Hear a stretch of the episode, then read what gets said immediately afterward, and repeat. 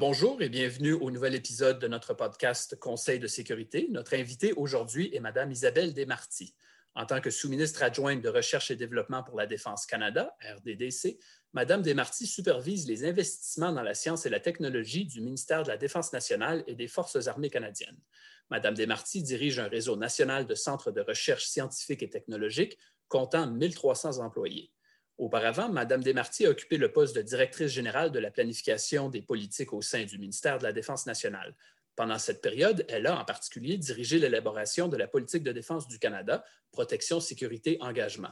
De 2011 à 2015, elle a aussi occupé le poste de chef adjointe du renseignement de la défense. Avocate de formation, Mme Desmarty est diplômée de l'Université Laval, où, elle a obtenu un doctorat en sécurité internationale. Alors, Isabelle, bonjour et merci d'être avec nous. Bonjour, merci de m'avoir avec vous. Alors, comme première question, est-ce que tu peux euh, brièvement nous offrir un petit survol de ta carrière, des étapes importantes, puis de comment tu en es arrivé, où est-ce que tu es aujourd'hui? Euh, oui, comme, euh, comme tu l'as mentionné dans l'introduction, j'ai commencé par faire des études en droit et j'ai pratiqué un petit moment, mais je me suis, j'ai décidé de retourner sur les bancs d'école J'étais probablement trop jeune pour être avocate à ce moment-là. Et c'est là que j'ai fait une maîtrise puis un doctorat. Euh, après, j'ai tout de suite joint le gouvernement fédéral euh, et puis euh, la plus grande partie de ma, carrière a été à l'intérieur du ministère de la Défense. J'ai été pendant un petit moment au ministère des Transports aussi, mais j'ai toujours été dans le domaine finalement de la sécurité dans tout ce que j'ai fait. et puis, j'ai fait beaucoup, beaucoup de politique. En fait, j'étais dans le domaine de politique la plupart du temps. Euh, mais euh, comme tu l'as mentionné aussi, Thomas, j'ai euh, été dans le domaine des renseignements pendant quelques années pour me retrouver où je suis maintenant, un domaine qui était complètement nouveau, mais qui est vraiment très intéressant. Et puis en fait, je dirais que ma connaissance de, de la défense m'avait bien préparée, je pense, pour prendre ce rôle-là, parce que c'est important de bien comprendre les besoins de l'organisation qu'on sert dans le domaine de sciences et technologies. Et le fait de, dans, dans, notre organisation, on a toutes sortes de gens, de, euh, on a des gens qui sont dans le domaine de sciences sociales aussi, d'avoir une formation académique qui nous aide à comprendre le processus de recherche. Donc ça, je pense que ça m'a bien servi aussi pour arriver euh, où je suis maintenant. Donc, je dirais que c'est à peu près ça un petit sommaire de, ma carrière. Thomas l'a dit en, introduction, tu es aujourd'hui sous-ministre adjointe de Recherche et Développement pour la Défense Canada. Est-ce que tu pourrais nous parler de tes responsabilités principales, puis en même temps nous parler un peu de la, mission de RDDC? Oui, donc, euh, comme, en fait, mon rôle, c'est vraiment, il y en a en fait deux, c'est de, de diriger le programme de, RDDC. Euh, et, le programme doit être aligné, en fait, pour euh, permettre de rencontrer les, euh, objectifs de la défense. mais j'ai aussi un rôle de, finalement, d'aviseur scientifique. c'est comme les deux pans de, de, l'organisation. j'ai également un rôle, soit dit en passant, d'aviseur pour euh, le ministère de la Sécurité publique. Euh, ça, ça vient d'un programme qui avait été créé après euh, septembre 2001. donc, on a, on a, aussi un rôle dans ce domaine-là. donc, je dirais que mon rôle est de, m'assurer que le programme qui sert les besoins de la défense et de la sécurité publique est aligné en fonction des priorités. d'être capable aussi de, voir finalement les défis euh, puis les technologies à venir dans l'avenir. Donc, de préparer le ministère non seulement pour, euh, pour ce qui existe maintenant, ce qu'on peut voir maintenant, mais être capable d'aller vers l'avant et de conseiller le, ministère sur les technologies à venir. J'ai aussi évidemment la mission de, de, de m'assurer qu'on a une organisation qui a un personnel scientifique qui qui est constamment renouvelé, euh, qu'on a des capacités scientifiques aussi qui sont également euh, alignées aux besoins euh, présents et futurs. M'assurer que nos investissements, l'argent qu'on a dans notre programme va vers vers les bonnes priorités. quoi d'autre? J'ai, ouais, non, je dirais en gros, c'est à peu près ça. C'est comme le côté aviseur, mais aussi m'assurer que je, que je gère le programme de façon responsable, puis que je sois imputable pour l'argent qui, qui, qui, qui est donné à l'organisation. Alors, dans, dans ce contexte-là, ton organisation, vous faites de la recherche, mais euh, en même temps, votre objectif dans cette recherche-là, c'est de soutenir les priorités du gouvernement en matière de défense. Alors, en d'autres mots, votre objectif, ce n'est pas seulement de faire la meilleure recherche possible, mais aussi spécifiquement une recherche qui va être alignée avec les objectifs du gouvernement. Alors, ma question, c'est un peu compliqué, mais comment est-ce que vous faites pour aligner justement vos priorités de recherche avec les objectifs du gouvernement?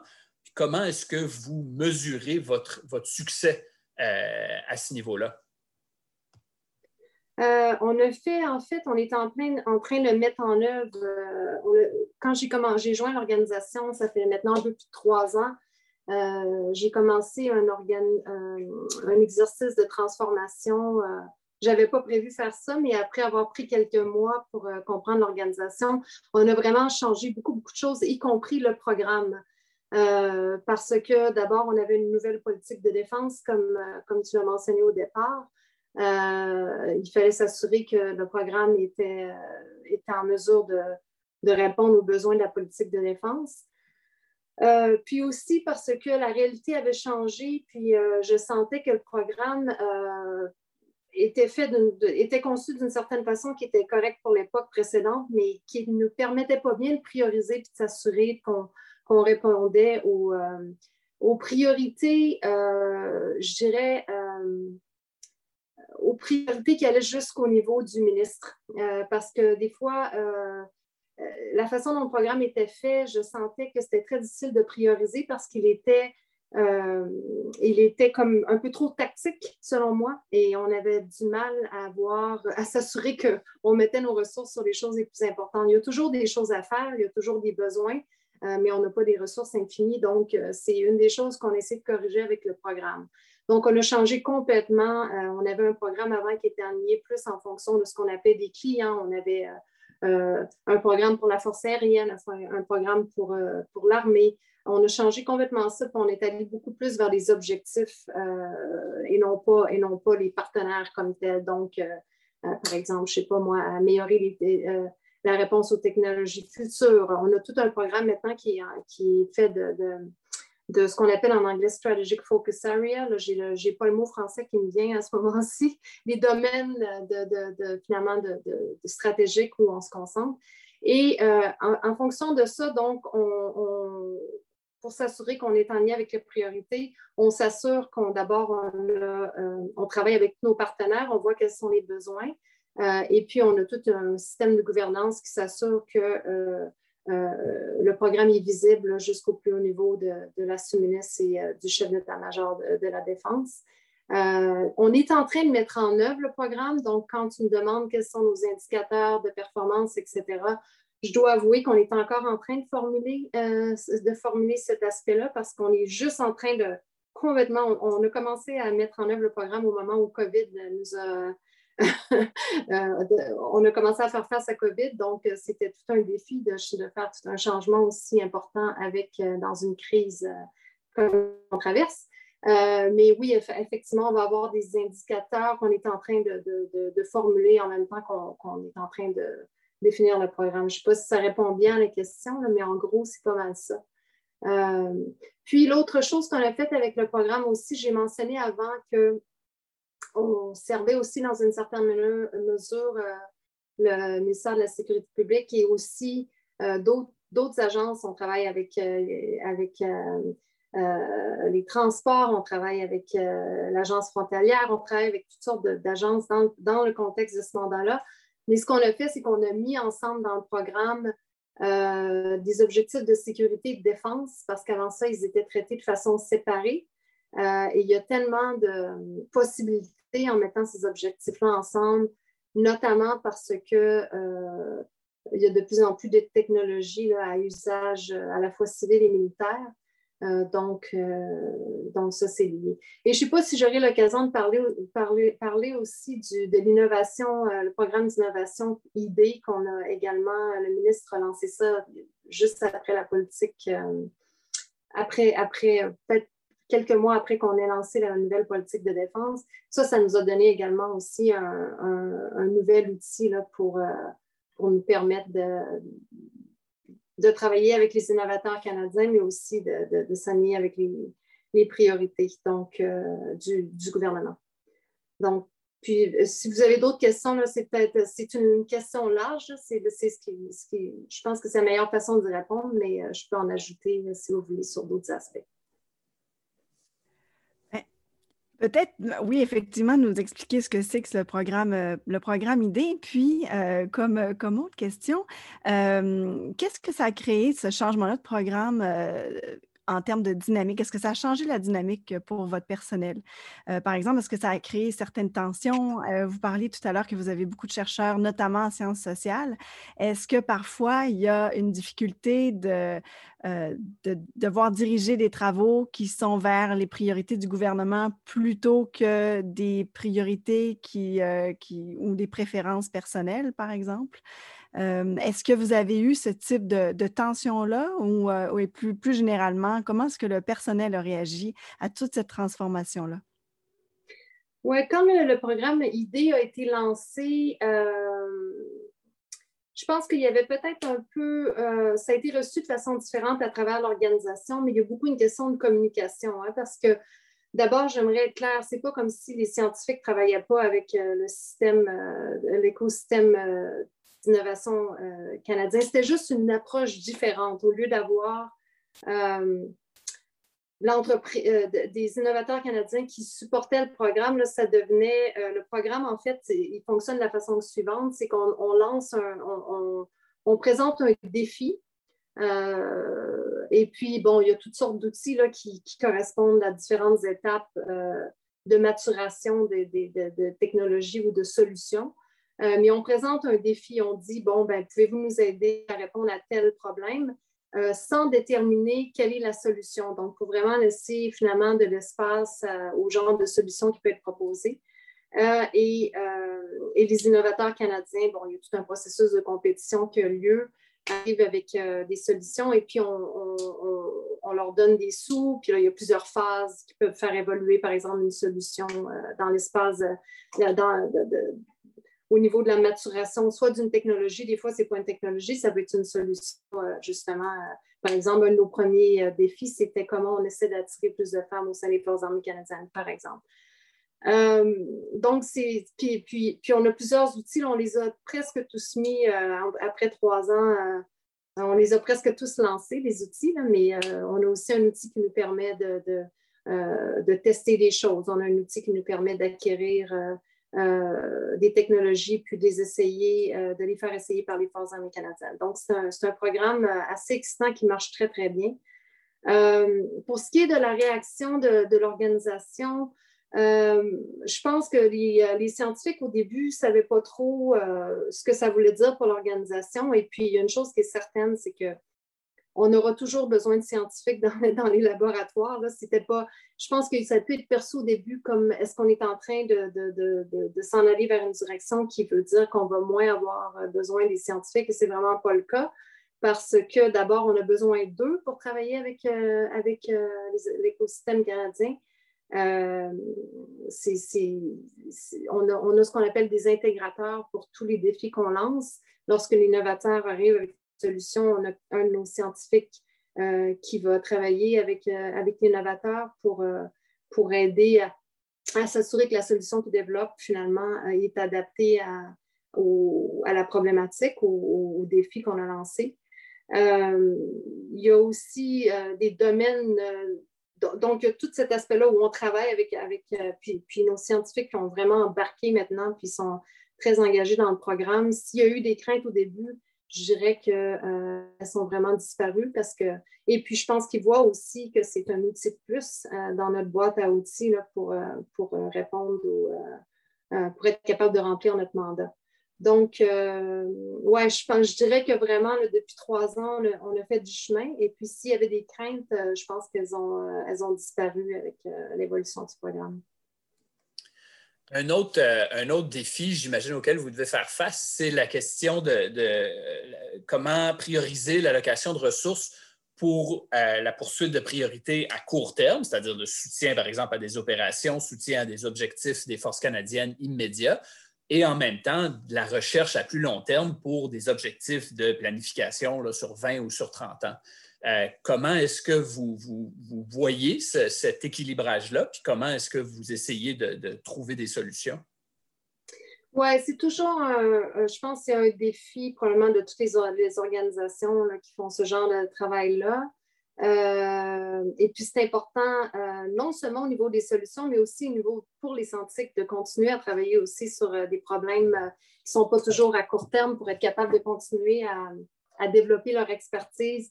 je dirais que d'abord, le, programme dont j'ai parlé qu'on est en train de développer euh, a tout un aspect euh, justement qui n'existait pas avant sur euh, les futures technologies. Donc, par exemple, on, vient, on a lancé il y a peut-être un mois une stratégie pour, qui est liée avec toutes les technologies quantiques.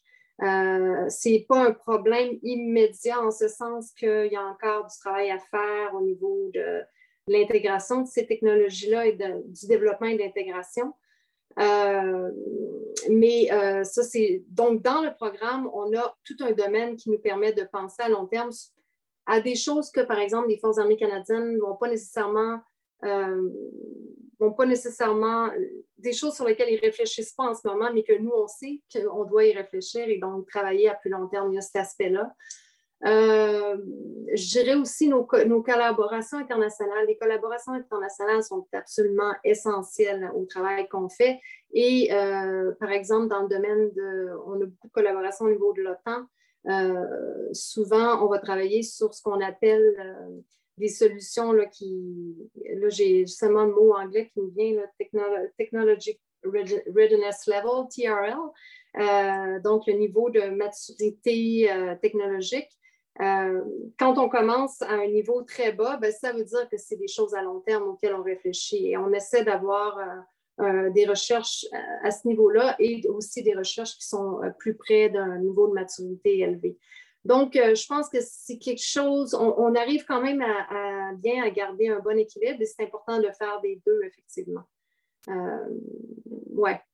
Donc, un défi, mais je pense qu'on est, on est conscient et on arrive à trouver un bon équilibre. Pourriez-vous nous en dire plus justement sur ce, partage-là des tâches à l'international avec les partenaires euh, internationaux, euh, notamment dans l'exercice de priorisation? Comment est-ce que vous euh, partagez le fardeau avec, les alliés? Est-ce que, par exemple, un pays se concentre plus sur une telle sorte de munitions, tel autre sur une, une autre sorte de munitions? Puis, comment est-ce que ces choix sont faits?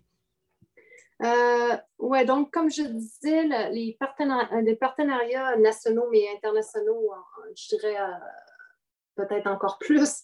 ça me fait penser d'ailleurs au, niveau des au domaine des renseignements où j'ai œuvré aussi. c'est absolument essentiel à tout ce qu'on fait. Et depuis le début de l'organisation, ça doit faire 75 ans que l'organisation existe. et la façon dont ça fonctionne, ça dépend un peu de chaque projet. Mais euh, donc, on a un, partenaire avec, un partenariat avec euh, les Five Eyes, on a beaucoup de partenariats avec euh, l'OTAN, on a aussi des partenariats au niveau bilatéral. donc, on en a une panoplie de, partenariats. et puis, je dirais qu'on se place assez bien le Canada dans ce domaine-là parce qu'on a vraiment des gens de qualité exceptionnelle dans l'organisation. donc, ce qu'on apporte, c'est beaucoup euh, l'expertise que les gens ont. Euh, et ça, c'est toute une question qu'il faut continuer à développer parce qu'on a beaucoup de, de, gens qui vont prendre leur retraite au cours des années à venir, les scientifiques, euh, il faut les remplacer et on travaille là-dessus. Mais donc, euh, souvent, ça va être, euh, moi, ce que j'ai remarqué dans les, dans les, c'est les scientifiques avec leur expertise qui apportent beaucoup de valeur dans, dans nos partenariats au niveau international. C'est beaucoup plus une question d'expertise. il y a aussi parfois des installations qu'on peut mettre à profit dans une certaine collaboration ou, ou, d'autres choses plus, je dirais, matérielles, mais l'expertise scientifique est absolument clé. Donc, tu vas avoir, par exemple, on va travailler dans un domaine particulier, on va mettre un, scientifique là-dessus, puis là, ça, va ça peut être ce côté-là qu'on amène. Dans d'autres cas, ça peut être parce que, je ne sais pas moi, on travaille dans, un domaine où il s'avère que euh, on a de l'équipement à apporter qui peut être utile. Donc, il y, a toujours, euh, chacun arrive avec quelque chose sur la table. Il y a des sous aussi, on met des sous dans nos collaborations internationales, évidemment. Euh, et dans certains cas, on va en mettre plus que d'autres. Il y a des collaborations internationales qui se rendent jusqu'à des expérimentations. On a eu, par exemple, quelque chose qui a fait, qui a été, qui a eu certains rapports dans la, la presse il y a quelques années euh, qui était euh, toute une expérimentation sur la, guerre urbaine. Et il y a eu toute une démonstration. Ça, c'était dans le contexte de notre collaboration euh, Five Eyes. On a eu une expérience qui a duré, mon Dieu, je me rappelle, plusieurs jours à Montréal, où on avait des scientifiques qui testaient des technologies. Bon, ça, c'était en collaboration avec nos partenaires Five. Donc, chacun apporte, des fois, ça peut être une, coordination de différentes, différents aspects d'une technologie. Donc, c'est très varié, mais c'est toujours, je dirais que euh, pour que ça marche, il faut qu'on mette quelque chose sur la table. On n'est pas des preneurs, euh, il faut, être des donneurs aussi. Euh, donc, c'est une combinaison de tout ça. Tu as dit dans, ta réponse il y a deux ou trois minutes que vous, aviez, vous allez faire face dans les prochaines années à la retraite, au départ à la retraite de plusieurs scientifiques. Est-ce que c'est un gros problème pour vous? Est-ce que le, recrutement de plus jeunes scientifiques pour les remplacer, euh, ça va être un de vos défis importants dans les prochaines années? Oui, je dirais que ça va être un défi, mais c'est une opportunité aussi en même temps parce que, euh, je veux dire, c'est bon toujours d'amener du nouveau sang dans une organisation. Euh, mais là, en ce moment, effectivement, on a un effort qui commence pour recruter plusieurs scientifiques euh, on va travailler avec les universités notamment. Moi, je, crois beaucoup, c'est certain que c'est un des moyens principaux d'aller chercher des étudiants. On fait beaucoup ça, des étudiants qui viennent travailler avec nous, puis après ils joignent à l'organisation. Ça nous permet aussi d'évoluer dans les expertises qu'on va chercher parce qu'il y a des choses euh, euh, qui deviennent plus importantes qu'avant. Il, il, y en a qui sont moins. Donc, il y a une occasion en même temps, avec notre nouveau programme, de renouveler de l'expertise qui est au sein de notre organisation. Mais euh, oui, ça va être un énorme. Euh, je ne cacherai pas que c'est un défi en ce sens que euh, on va avoir besoin d'aller recruter beaucoup de gens. Donc, j'espère que les gens vont être intéressés à venir travailler avec nous parce qu'il y a vraiment beaucoup de possibilités dans les, années à venir hein, pour amener des gens. et, je dirais que c'est que, il y a des domaines qui sont plus compliqués que d'autres. Hein. Si tu prends le domaine de toute la question de data analytics, toute la question de, évidemment, la, compétition avec le secteur privé est énorme parce que les gens peuvent être extrêmement bien payés dans ces domaines-là au niveau. Euh, donc, c'est quelque chose d'autre qui va attirer euh, des scientifiques dans ces domaines-là qui veulent travailler pour le gouvernement, qui veulent contribuer à la mission. Euh, c'est d'autres facteurs qui vont venir jouer, mais c'est certain qu'on a la compétition peut être assez intense dans certains domaines notamment. Alors, dans tes, différentes réponses, tu as parlé beaucoup de, partenariats avec des euh, acteurs au niveau international, mais aussi au niveau euh, intérieur, au niveau domestique. Euh, vous travaillez avec des universités, vous travaillez avec des compagnies privées. Est-ce que tu peux nous parler un peu plus en détail des défis qui viennent avec ces collaborations-là? la question de l'accès à l'information classifiée, par exemple.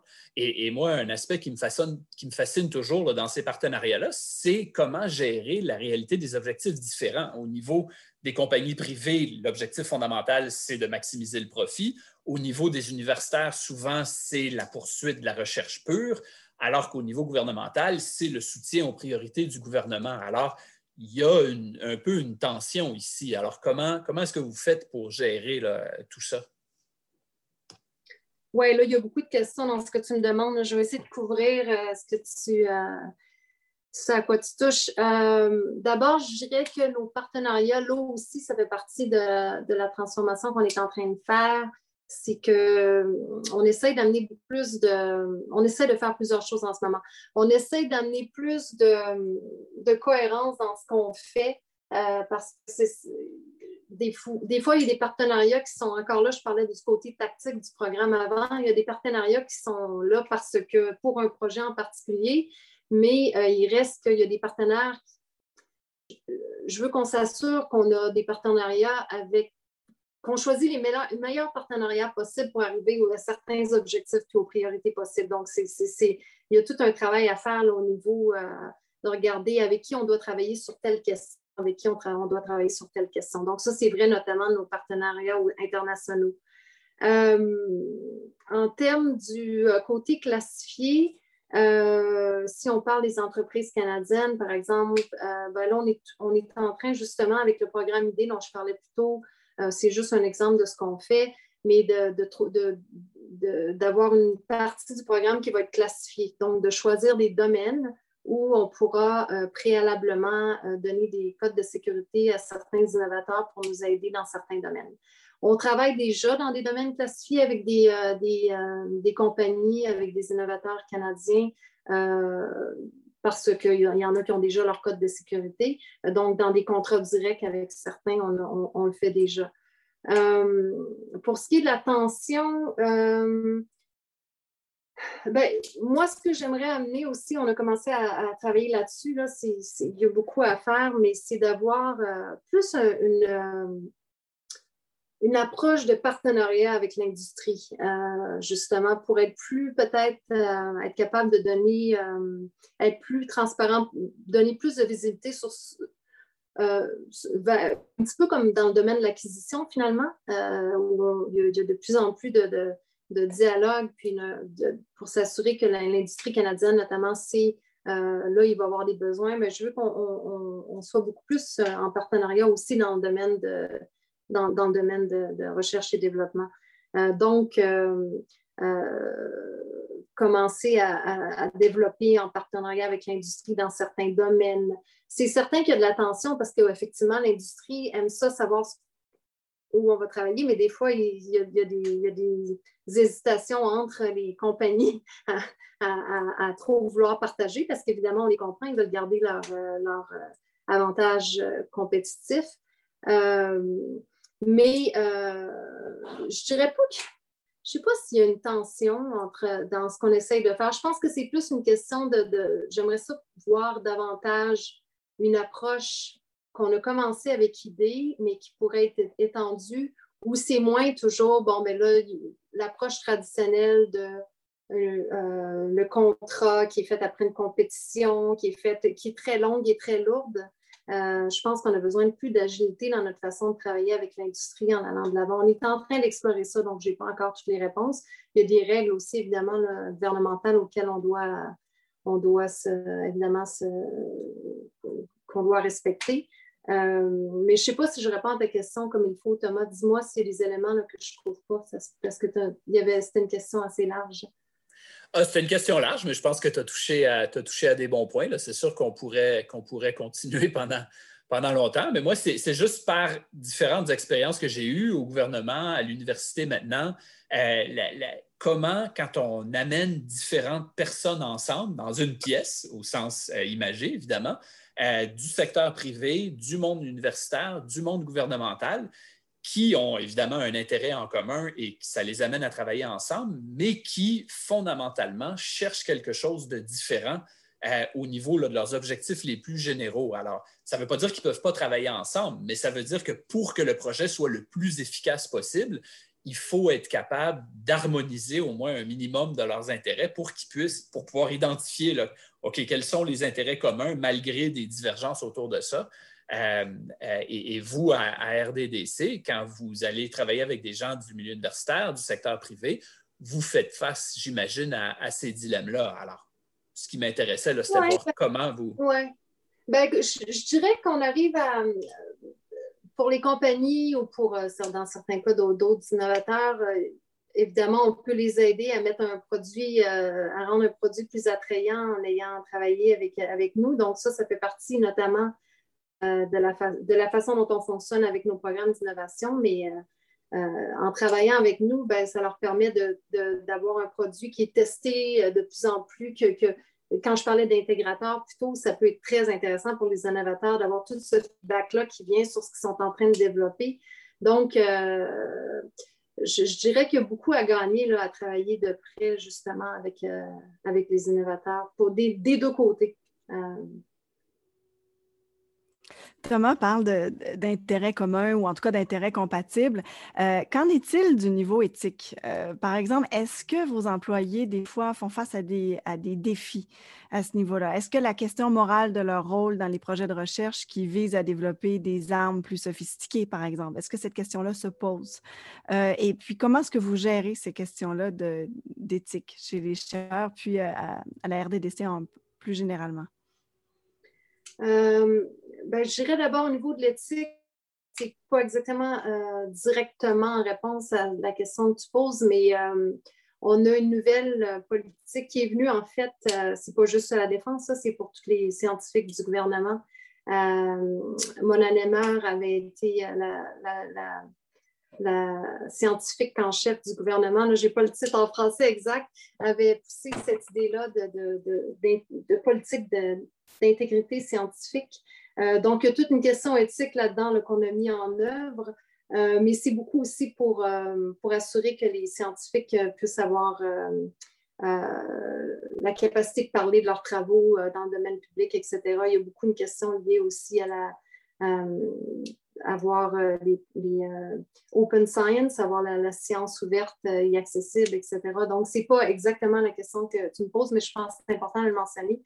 Euh, au niveau de l'éthique, ben, je dirais que euh, les scientifiques qui joignent dans notre organisation, d'abord, euh, ils savent bien que, ce qui est produit, puis les, avis qu'on donne, ben, le, gouvernement canadien va utiliser selon les normes du droit international. Puis l'éthique est quand même, je dirais, extrêmement important pour le gouvernement canadien. On n'a qu'à voir, par exemple, dans, la politique de défense, quand on parle euh, des, euh, des, systèmes euh, où il n'y a pas de, quelqu'un à bord, que, c'est très clair aussi qu'il y, avait, y avait toujours une, une, indication très claire qu'il fallait s'assurer justement que toutes les questions d'éthique étaient analysées, etc.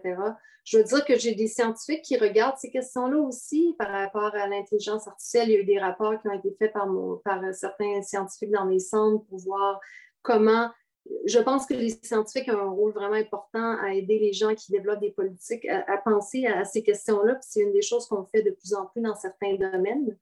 Euh, les scientifiques qui travaillent pour l'organisation, c'est une des choses que dis depuis le début, c'est probablement les gens les plus passionnés que j'ai rencontrés au gouvernement. Euh, c'est extraordinaire de voir ces gens-là, comment ils sont passionnés par ce qu'ils font. Euh, ils, sentent à quel point ils sauvent des vies parce qu'on ne va pas se mentir, on fait, on fait beaucoup, beaucoup de, travail qu'on fait, c'est beaucoup de protection des, membres des Forces armées canadiennes. Hein. il y a énormément de ça. Donc, euh, le nombre de fois où les scientifiques ont été dans les euh, situations où ils pouvaient sauver des vies, puis en sauver, c'est assez extraordinaire. Donc, il y a beaucoup, beaucoup de... Ce côté-là de l'éthique est drôlement important aussi. Maintenant, oui, c'est sûr qu'il peut arriver qu'il euh, y a du travail qui se fait, euh, que certaines personnes n'aimeraient pas être liées à la défense. On l'a vu euh, dans plusieurs cas.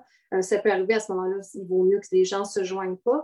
Mais je pense que je dirais, je dirais que de façon générale, il y a tellement de, côtés importants au niveau de justement de, la protection des forces armées canadiennes dans ce qu'on fait que c'est beaucoup ça que les gens voient en fait dans, dans le travail qu'ils font.